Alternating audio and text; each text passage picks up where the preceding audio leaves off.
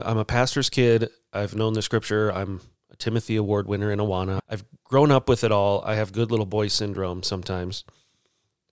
But similar to you, I was studying the scriptures and realizing there are things here, both implicit and explicit, that say I should be experiencing more of a conversational relationship with the Holy Spirit.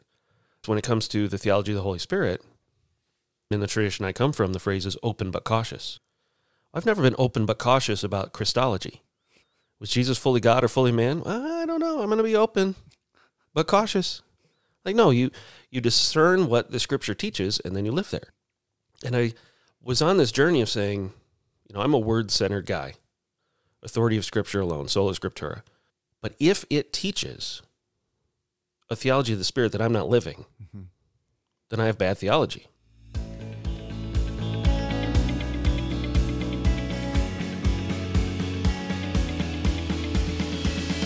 Welcome to Unquenchable, where we discuss all things biblical theology, listening prayer, and Christian living. Each week, we will share a discussion, an interview, or a story that will feed your spiritual curiosity, helping you to better understand the Bible and receive inner healing so you can grow in intimacy with Christ through prayer. If you have been following us since last season, you'll remember the testimony from Jeff Foot, one of the pastors that we prayed through things with three years ago. Here's a clip of his testimony from last season to jog your memory. I'm not a cessationist, but I am skeptical. I've been a pastor over 20 years. I've been in a lot of counseling sessions. I've been trained in biblical counseling. This was the best counseling I've ever had, and he never asked me any counseling questions. Mm-hmm. This weird family story came back to me, and I thought, this is weird. I didn't want it to be like Freudian, tell me about your mom, tell me about your dad, like daddy wounds, because I don't have those. I was raised in a very godly home. But I kind of threw this story out and immediately said, okay, Jesus, help him understand this story. Why is it significant? Why did it come to mind now? And I'm like, well, I'm thinking to myself, it came to mind now because I had to say something.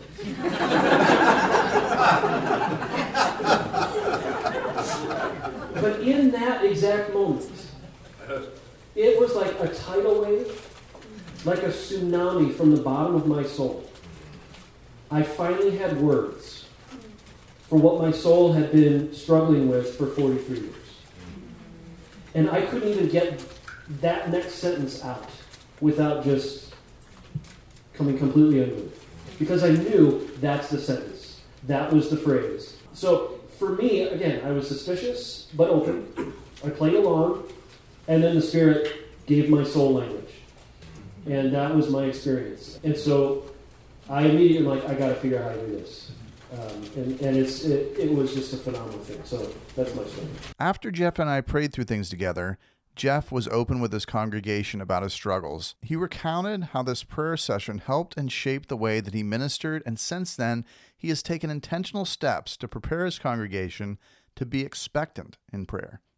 He used the term expectant prayer to describe the back and forth conversation with God rather than listening prayer, because in his area, the term listening prayer carried a connotation that was not at all what we mean when we talk about listening and inner healing prayer. And he even went as far as to design and teach a course on the Holy Spirit to help them better understand what the Bible has to say about the role of the Holy Spirit today. And so, now, as Jen and I come out three years later, his church had an unquenchable thirst to learn and grow in conversational prayer with the Lord. And now let's get to the interview. Jeff, if you'll tell everyone a little bit about how we met and how our relationship has kind of developed over time. Yeah, I was struggling with some anxiety after 25 years of being a pastor, and the Lord connected a bunch of dots for me throughout that and got to a point where there was a clear sentence that he put in my heart that we were able to diagnose was a lie, mm-hmm. and he replaced a misplaced sense of responsibility with creativity. And it was exactly what I needed for kind of the next phase of my life and of ministry. And it was, yeah, just a wonderful time. I had never done anything like this. And so you were asking me if I saw anything, and I wasn't seeing anything. And then you were asking the Lord, why isn't he seeing anything? And I still wasn't seeing anything. And for me, it felt like it was probably five to 10 minutes, but in reality, it was maybe 90 seconds. I yeah. don't know what it was for you, but I got to the point where I, I almost felt pity for you. Yeah. And the most ridiculous thing kept coming to my mind, and it was a broom. Mm-hmm. And when I said it to you, you know, you didn't react as if it was ridiculous, but you just prayed that that would connect dots with me, which caused me to remember a story with my mom. And the sentence that all of these dots created as we prayed through it was if I'm not responsible, people get hurt. Mm-hmm. And that, that was a lie that I've believed most of my life. I don't know if it was particularly from that scenario with my mom or if that's just the memory that the Lord used to bring it back. But that concept of I need to be the one in charge of the room. Mm-hmm. And it wasn't I didn't I never interpreted that as a thing of control of my own because it's not like I was upset that other people weren't Mm-hmm. taking responsibility. In fact, I felt like I was serving them by not making them take responsibility. But in the end, if I'm not responsible, other people get hurt is one of those things that I think helped me in life and helped me in ministry. Mhm. But as we pulled it apart, realized that's not true at all. Yeah. And so then you had me envision handing the broom, the symbol of that misplaced responsibility, over to Jesus, and then what would he give me in return? Right. And I had a very, very vivid picture of standing in my basement with him with one arm around me and the other one kind of playing keep away with the broom. Mhm. And the concept of creativity Mhm. came in very, very strongly. And of course, that now is where the music studio is in our Yeah. house, where I get to be creative. Mhm. And he absolutely fulfilled that promise in that conversation. Looking back on that day when you gave that broom over, you were a pastor that had this branch campus that was running really well. It was a very successful ministry in the one you were in, very successful in the branch campus. You had a, a great system where you were sharing the sermons back and forth with this pastor. You were actually training up a pastor here as well. But there was a sense in which if something needed to be done, it needed to be done by you or someone else would get hurt. You wanted to make sure people weren't going to get hurt, so you're holding on to this broom. So you give away that broom. You come out with a, a cool album that you wrote, you know, doing all your own music, and got healing as the Lord brought this creativity back into you. And now you have this motto, well, that's not my broom. Well, it's interesting now because you have this viewpoint where you're trying to encourage folks to walk out their giftedness in Christ. And I'm wondering, do you see a connection between letting go of the broom and getting this healing yourself and now being able to let them find and walk out their gifts? Do you see something growing in that? I'm sure there is a connection. It's weird because I, I never thought of myself as a controlling Mm-hmm. senior pastor. I didn't micromanage. I'm a pretty easygoing guy. Mm-hmm. But in my heart, I was riding every quote unquote success and failure. Mhm. I, I haven't really thought about it in terms of my journey affecting how I pastor or lead. And I never really thought my, thought of myself as a controller. I'm pretty easygoing. I don't micromanage. And so I guess I didn't think of the broom scenario as kind of a referendum on me Mm-hmm.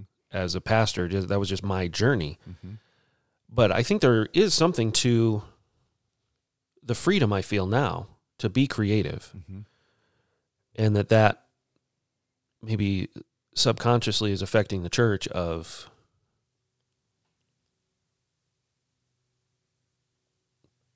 modeling Mm-hmm. of modeling kind of that you too can pursue this in an authentic way Mhm. and whatever the lord does in you and through you is going to be good for the church and for me i definitely feel joy where there's creativity and the ability to say that's not my broom helps me sleep at night Mhm. but as far as the impact on the church i'm not sure i'm the best person to say that Cool.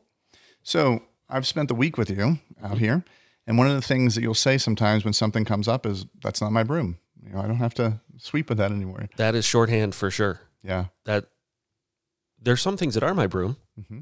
You know, it's not like we avoid responsibility forever just because we had a prayer breakthrough, but it is very much selective broom to be able to process through, okay, Lord, is this responsibility something you want me to take or is that not my broom and you want me to hand it over again or let somebody else pick it up? And Mm-hmm. Yeah, that's certainly become shorthand in our family. Mm-hmm. Oh, that's not my broom. So tell a little bit about why you invited us out here. We spent this whole week out here working with your church. What were you hoping to get out of that as we came out? Yeah, well, I've been on this journey, I think similar to yours, Mhm. for about seven, eight years of I'm a pastor's kid. I've known the scripture. I'm a Timothy Award winner in Awana. I've grown up with it all. I have good little boy syndrome sometimes. But similar to you, I was studying the scriptures and realizing there are things here, both implicit and explicit, that say I should be experiencing more Mm-hmm. of a conversational relationship with the Holy Spirit, just more of that experiential piece. And in particular, that idea of when Jesus tells the apostles, it's better for you that I go, and just realizing, well, I could write a paper on that. I could teach theology of that Mm-hmm. And why it's better for the world to have millions of people with the indwelling spirit on its surface, Mhm. influencing the world with the kingdom of God. But how is that better for me? Mm-hmm. And that kind of started the journey of trying to find, like, when we talk about any other point of theology, whether it's the theology of Christ, the theology of the church, the theology of sin, the theology of theology proper, God the Father, Mhm. we look at what Scripture says and then we live there. We believe it. But in my experience, when it comes to the theology of the Holy Spirit, I mean, even in the tradition I come from, the phrase is open but cautious. Mm-hmm. I've never been open but cautious about Christology. Yeah. Was Jesus fully God or fully man? I don't know. I'm going to be open, but cautious. Like no, you you discern what the Scripture teaches, and then you live there. Mm-hmm. And I was on this journey of saying, you know, I'm a word centered guy, authority of Scripture alone, sola scriptura. But if it teaches a theology of the Spirit that I'm not living, Mm-hmm. then I have bad theology. And so I wanted to really dive in and pore over the scriptures to see what is legit in terms of expecting him to move and what is not. And I think we've been so scared uh, as evangelicals because we haven't really seen, at least I haven't, Mm-hmm. a consistent biblical example, at least not often. And so I really wanted to roll up my sleeves and do the diligence to get that right before I started teaching it. And I feel like I got there at least as much as I can. I'm sure I'm just the tip of the iceberg, but enough to feel comfortable teaching it to the church. So I did a 12 week Holy Spirit class. Our elders adopted a statement on pneumatology for the church. I'd done a sermon series on the Holy Spirit before, but this was more diving in with a classroom of people into the experiential mm-hmm. expectations. And so while that was happening, I thought I really wanted you and Jen to come out and show people that this isn't a carnival trick. Mm-hmm. This isn't a unique thing for just a few people in the church. The ability to pray and hear from the Spirit for yourself is an expectation Mhm. that the New Testament teaches. Mhm. And then to train people to pray for other people so they can hear the Spirit for themselves. Just thought it's time. It's time for a church to test those waters and to hear again that this is scriptural, this is normal Christianity, and we've been living at kind of a subnormal Christianity. At least, again, I have. I don't want to cast aspersions on anyone else, but I think we were just ready as a church after my journey, and there's definitely an anticipation. I don't know if you sensed it. One of our core values is expectant prayer. And I think people are used to this expectancy, but now to have some doctrine to back that up, Mm-hmm. and then to say, okay, we have the doctrine, we have the expectancy. What does it actually look like? Yeah. And so it's been great to have you and Jen walk us through that and give us some examples and some nuts and bolts. Well, the neat thing I appreciated is that we came in and we didn't feel like we were just twiddling our thumbs here. You brought us in and we met with your elders and your deacons and then we met with your staff. We spoke on Sunday and we had a workshop with your prayer team. And then you did something we weren't expecting. You set us up with half hour prayer sessions and we ended up filling up 19 of those prayer sessions in just two days. And I was very surprised just to see what God could do in just a half an hour with each of those people. Yeah, those were long days for you guys, just hopping from one to the next. But as you were doing those sessions, I realized why can't our elders just do this? Yeah. Why can't I just do this? Yeah. You know, set aside a couple days a month, have the congregation sign up, and whether it's me or another pastor on our staff or an elder, just do this with people. Mhm. One of the things I was telling some of our leaders from the Thursday night presentation you gave, we were conversing about it. I said, you know, it's it's weird. This isn't rocket science.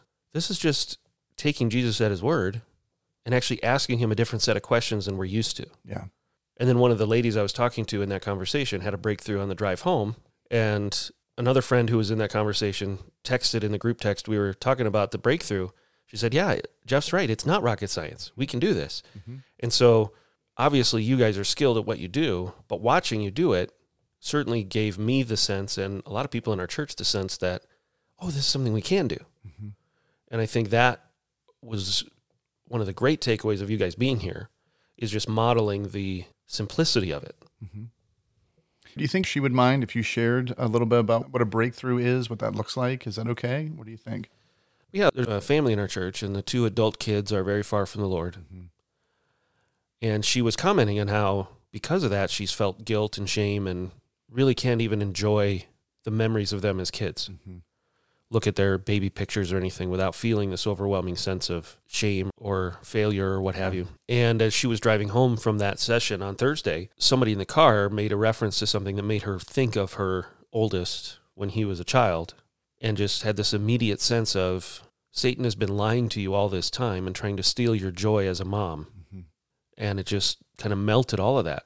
And she said she's been crying happy tears, happy crying off and on ever since, just feeling free from, again, that burden and being able to release her children back to the Lord, but also to, to basically punch the enemy in the mouth and say, that's just not true. And I'm done letting you uh, affect me. Mm-hmm.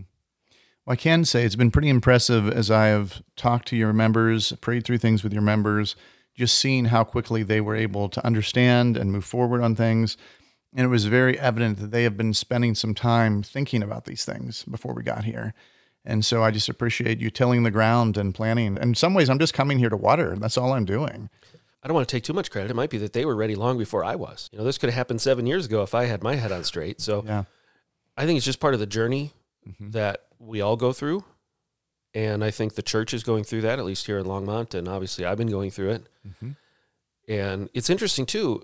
I've been surprised to have such limited pushback as I've tried to lead through this Mhm. at the leadership level, at the elder level. You know, even when you got to preach last Sunday on dreams, because we're doing the life of Joseph. Dream interpretation could be very controversial. that's that's a big step forward and we really only got one phone call and even that wasn't really antagonistic it was just asking questions so i've been surprised i know that's not going to be everybody's experience but i think when the lord is behind it and the timing is right and you've put in the theological work it doesn't need to be so intimidating Yeah, and I think that's key is to put in that theological framework to be able to show them from the scriptures that's here. What do we do with it?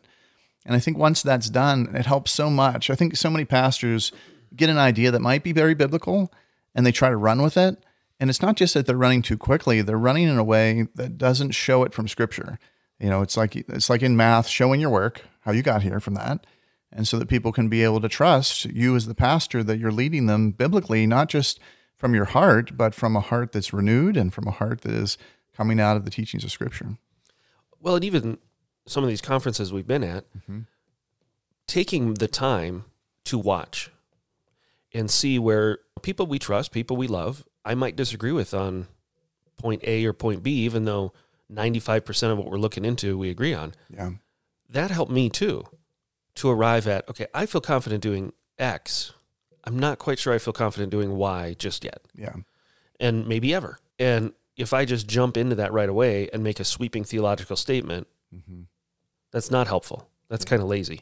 Yeah. So to take the time to absorb it, to pray into where my conscience lies and theological convictions can be found, then there's more of a freedom when it does come out of me Yeah. that I've put in the dirty work on this. Mhm. And I think with things of the spirit, sometimes we don't do that. We have a breakthrough mountaintop experience. We want everybody to have that experience, and so we just run. Yeah. and maybe maybe I could have done that five years ago and it would have worked. But the journey I've been on, I think, has been helpful to have more confidence Mhm. in presenting this. And I think the congregation responds to that confidence and says, "Okay, he's letting me test him on this." Mhm. And in that twelve week class in the Holy Spirit, they're being bombarded with Scripture Mhm. because for most of my life, I've been bombarded with stories that I've been doubtful about. Whereas now it's kind of like you don't have to agree with the conclusions necessarily, but you can't say it's not in there. Yeah. So one of the things that was interesting was talking to the people who took the course. You actually had a syllabus and a schedule, and they noticed there were labs there, and they're like, "Wait a minute, we're going to be doing this." So could you speak on that a little bit about the doing of it, not just the teaching of it, but the doing of it in that class?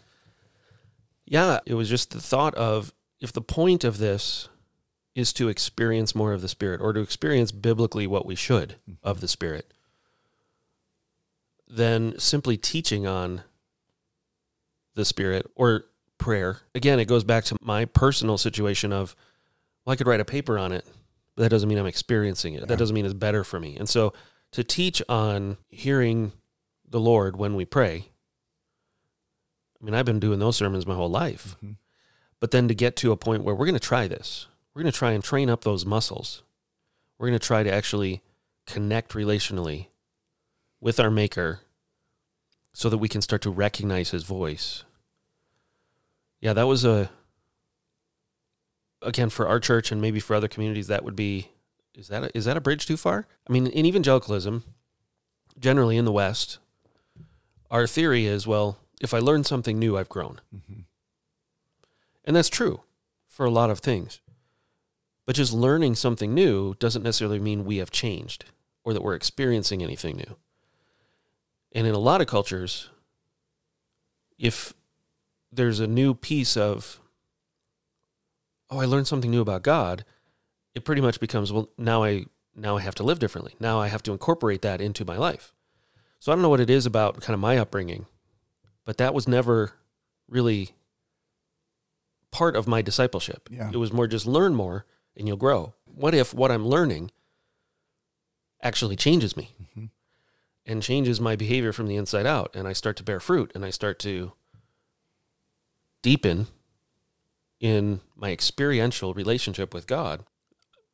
Why hasn't that happened more often? Yeah. And so that's why we really lean into the core value at our church of expectant prayer Mhm. because it's not just prayer because we're told we should pray and then maybe God will respond. It's the, the posture that says, when we pray, God is going to do stuff. Mhm. How we define stuff, you know, that's a longer answer, but at least a start there to say, it is better for us that the Holy Spirit is here and not just conceptually, Yeah. but practically and experientially and expectantly. I've been in a lot of these life groups where they give you a book, you read the book, and you think this is amazing.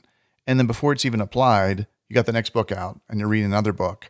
And I just get weary of that. It's like it was enough work to read one book and think about these new concepts to not apply them. And then you do that two or three times. After a while, I just kind of think, no thanks. I don't know that I want to be a part of this if we're not going to apply it.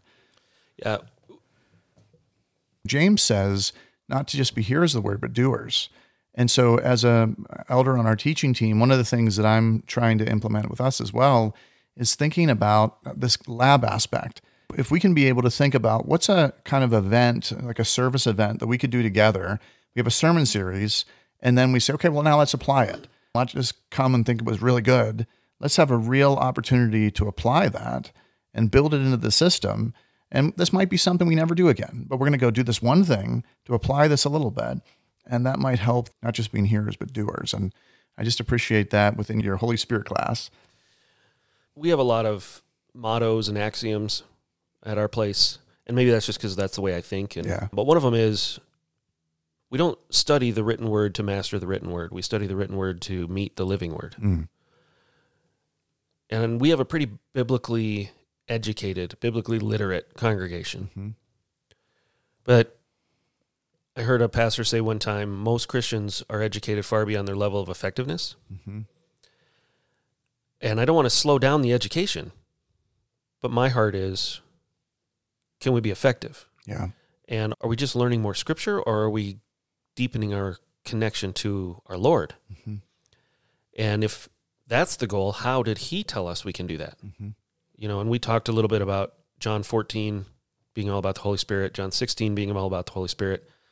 So my conclusion is John 15 is about the Holy Spirit as well, which is the vine and the branches passage.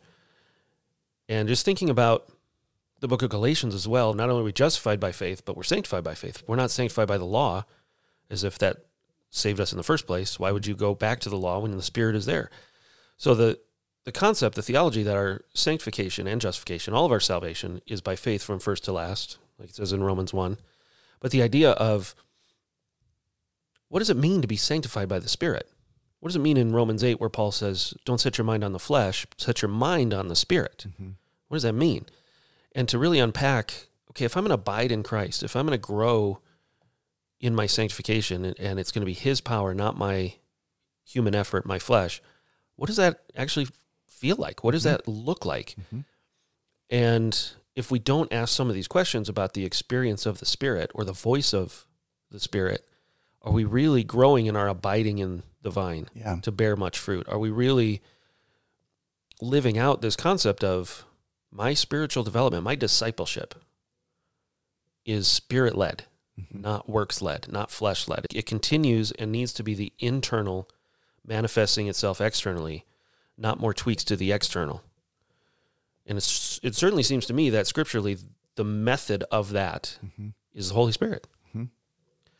So those are some of the questions that have gone around my mind, and then trying to pass that on to the congregation. It means, well, we got to try something. We have to find ways to learn His voice better. We have to find ways to be expectant that He will move and He will affect us and affect our lives in a way we can maybe not understand at the time, but at least identify. Oh, I walk by faith, not by sight. I'm transformed by the power of the Spirit, not by moralism or religiosity, or in my case, the good little boy syndrome. Mhm. And what does that feel like? What does that look like? And it's not crazy. It's what the Bible kind of teaches is normal Christianity. Well, all right. So, what other topics do you think you'd want to talk about? Is there anything else you want to bring up? Yeah, I I just want to pass along to the listeners the two things I noticed repeatedly while you two have been here. Mm-hmm. and they're very simple and subtle that have really changed a lot. One is something Jen mentioned at one of the group teachings, group sessions, about how in a prayer gathering, instead of just immediately diving into the list of prayers, to start with the question, Lord, how do you want us to pray for this person? Yeah. Instead of just assuming. And even that cue, that little thought, I think has already worked to help a lot of the people who've been in our seminars Mm-hmm. because it communicates right off I'm going to listen before I speak. Yeah. And that really helps the posture and and then the other thing I noticed in all the times you are praying with someone and you did this with me as well is just how quickly and consistently you're saying, "Lord, would you help? Lord, would you help? Lord, would you help?"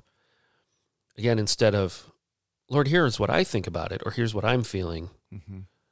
is just the posture of praying for someone else with that kind of a again expectancy and simplicity of lord would you help them understand would you help them see would you help me see would you help me understand Mm-hmm. instead of jumping to conclusions and assumptions and i i know for you really sound doctrine Mhm. it still is the conversation's going to drive it not me Yeah. Well, I've appreciated getting to know you this time, and I'm excited about all that's going on in church, and I'm sure we'll hear back from you again at some point as we come back later on into Colorado. anytime Thanks, Jeff. I suppose the most memorable thing about my visit with Jeff was to learn that our prayer session was a catalyst for the renewal of creativity.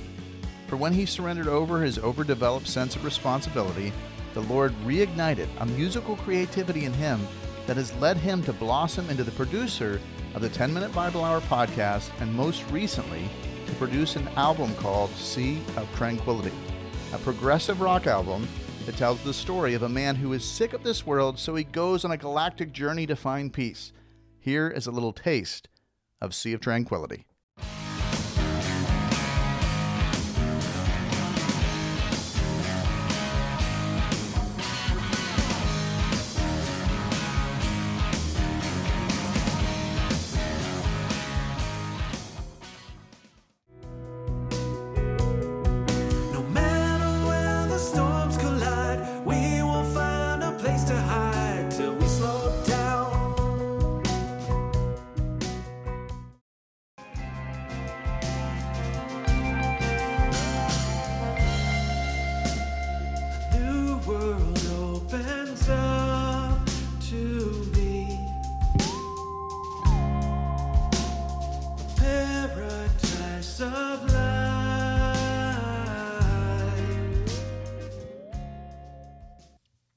Unquenchable is a podcast of Praise Spirit Ministries.